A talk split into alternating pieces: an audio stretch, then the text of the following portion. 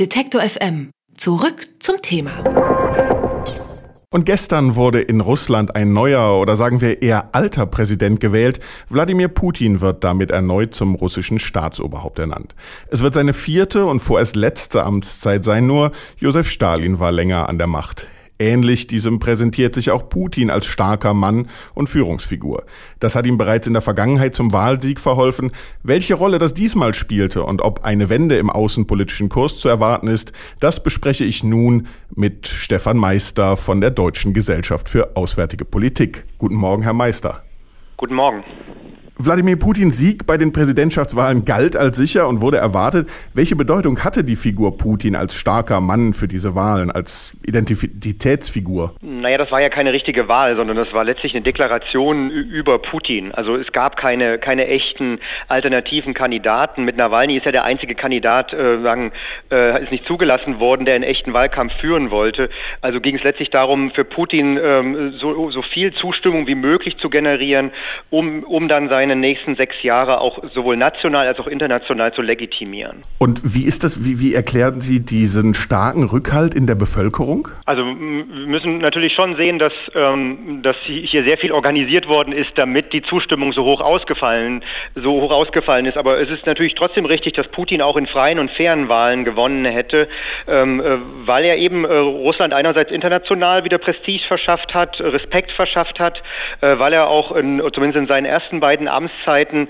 äh, ein relativ hohes Wirtschaftswachstum für die, für die Russen beschert hat äh, und, und einfach einen Wohlstandsgewinn, äh, der sich verzehnfacht hat ähm, und, und eben auch so eine, ja, so eine Integrations- oder so eine, so eine Führungsfigur für viele geworden ist, die sich gar nicht mehr vorstellen können, dass jemand anders Präsident sein kann in Russland. Putins letzte Amtszeit war ja durchaus turbulent. Also da war die Annexion der Krim, das Einschreiten in Syrien und zuletzt die diplomatische Krise nach der Nervengiftattacke auf den früheren äh, russischen Doppelagenten. Inwieweit waren Putins Reaktionen denn taktisches Wahlverhalten und ja, sozusagen Demonstration innerpolitischer Stärke? Na, für Putin ist es äh, seit 2012 vor allem wichtig geworden, äh, diesen Konflikt mit dem Westen zu pflegen. Ähm, das ist für ihn eine ganz wichtige Legitimationsressource, um auch von, von inneren Schwächen abzulenken äh, und die Bevölkerung hinter sich zu vereinen. Und in der Hinsicht, glaube ich, sind diese, diese Konflikte auch, auch Teil dieses, dieses Spiels, Russland in so eine Wagenburg-Mentalität äh, zu bringen. Äh, natürlich auch dann beschuldigen, es sei Russophobie, äh, der Westen sei schuld mhm. und, und will Russland klein einhalten, aber eben auch solche Machtdemonstrationen wie in seiner, äh, seiner Rede zur Lage der Nation am 1. März, äh, wo er ja neueste äh, Waffentechnik demonstriert hat, wo er eben zeigt, unter mir sind wir sozusagen hier auf Augenhöhe gekommen, auch in diesem Bereich mit den USA. Nach 18 Jahren in hohen politischen Positionen und mit ja, einem hohen Rückhalt innerhalb der Bevölkerung muss sich Putin ja innenpolitisch eigentlich nicht mehr beweisen. Inwieweit kann denn damit jetzt ein außenpolitischer Kurswechsel stattfinden, zum Beispiel in einer Form, sich noch näher an den Westen annähern? Ist das zu erwarten? Gibt es da Tendenzen, Abschottung, Abgrenzung? Also ich würde es nicht sagen, dass er sich nicht beweisen muss. Wir haben ja eine Wirtschaftskrise in Russland. Unter Putin ist in den letzten Jahren in, vor allem in den militärindustriellen Komplex mhm. investiert worden. 6 Prozent bis zu 6 Prozent äh, des BIP. Wir reden hier in Deutschland von 1,2 1,3, 1,4 Prozent, aber in Russland sind 6 Prozent des Bruttoinlandsproduktes für Militär ausgegeben worden, nicht für Bildung, nicht für, für ähm, äh, fürs Gesundheitswesen, nicht für Infrastruktur. Und das fehlt in Russland. Und das ist das, was die Menschen äh, auch wollen, also womit sie, sie, sich beschäftigen. Das ist ihr, ihr Alltag, äh, ja. Und, und ich glaube, dass Putin sich eigentlich in den nächsten Jahren mehr mit Innenpolitik wird beschäftigen müssen, weil das Wachstum fehlt, weil die Modernisierung fehlt, weil die Diversifizierung auch weg von Öl und Gas fehlt, weil die Investitionsbedingungen sich nicht wirklich verbessern verbessern.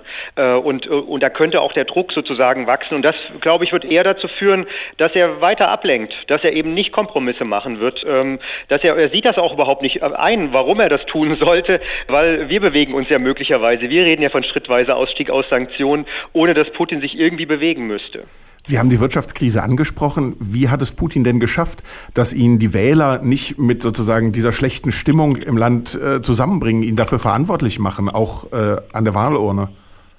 Ja, das ist wirklich sehr interessant. Also äh, es gibt äh, dieses unabhängige Meinungsforschungsinstitut Levada, die sagen seit Jahren den Vergleich für das Rating des Präsidenten mit der wirtschaftlichen Situation gegenüberstellt.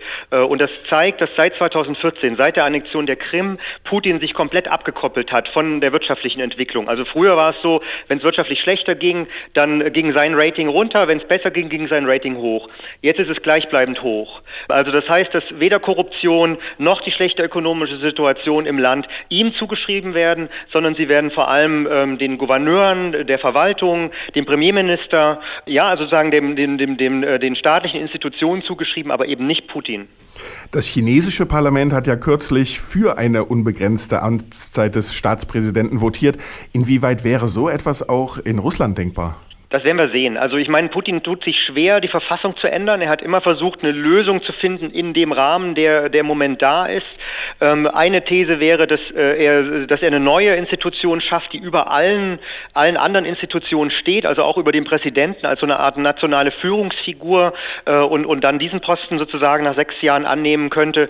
Aber ich glaube, all das wird erst in fünf Jahren entschieden. Also wenn dann die Situation so ist und dann wird es eine Lösung geben, entweder mit oder ohne Putin und am Ende scheut man sich auch letztlich nicht die Verfassung zu ändern, wenn das nötig ist. Über die gestrige Wiederwahl Wladimir Putins zum russischen Präsidenten und was diese die Zukunft Russlands sowie die russische Außenpolitik bedeutet, habe ich mit Stefan Meister von der Deutschen Gesellschaft für Auswärtige Politik gesprochen. Herr Meister, vielen Dank. Bitteschön. Alle Beiträge, Reportagen und Interviews können Sie jederzeit nachhören im Netz auf detektor.fm.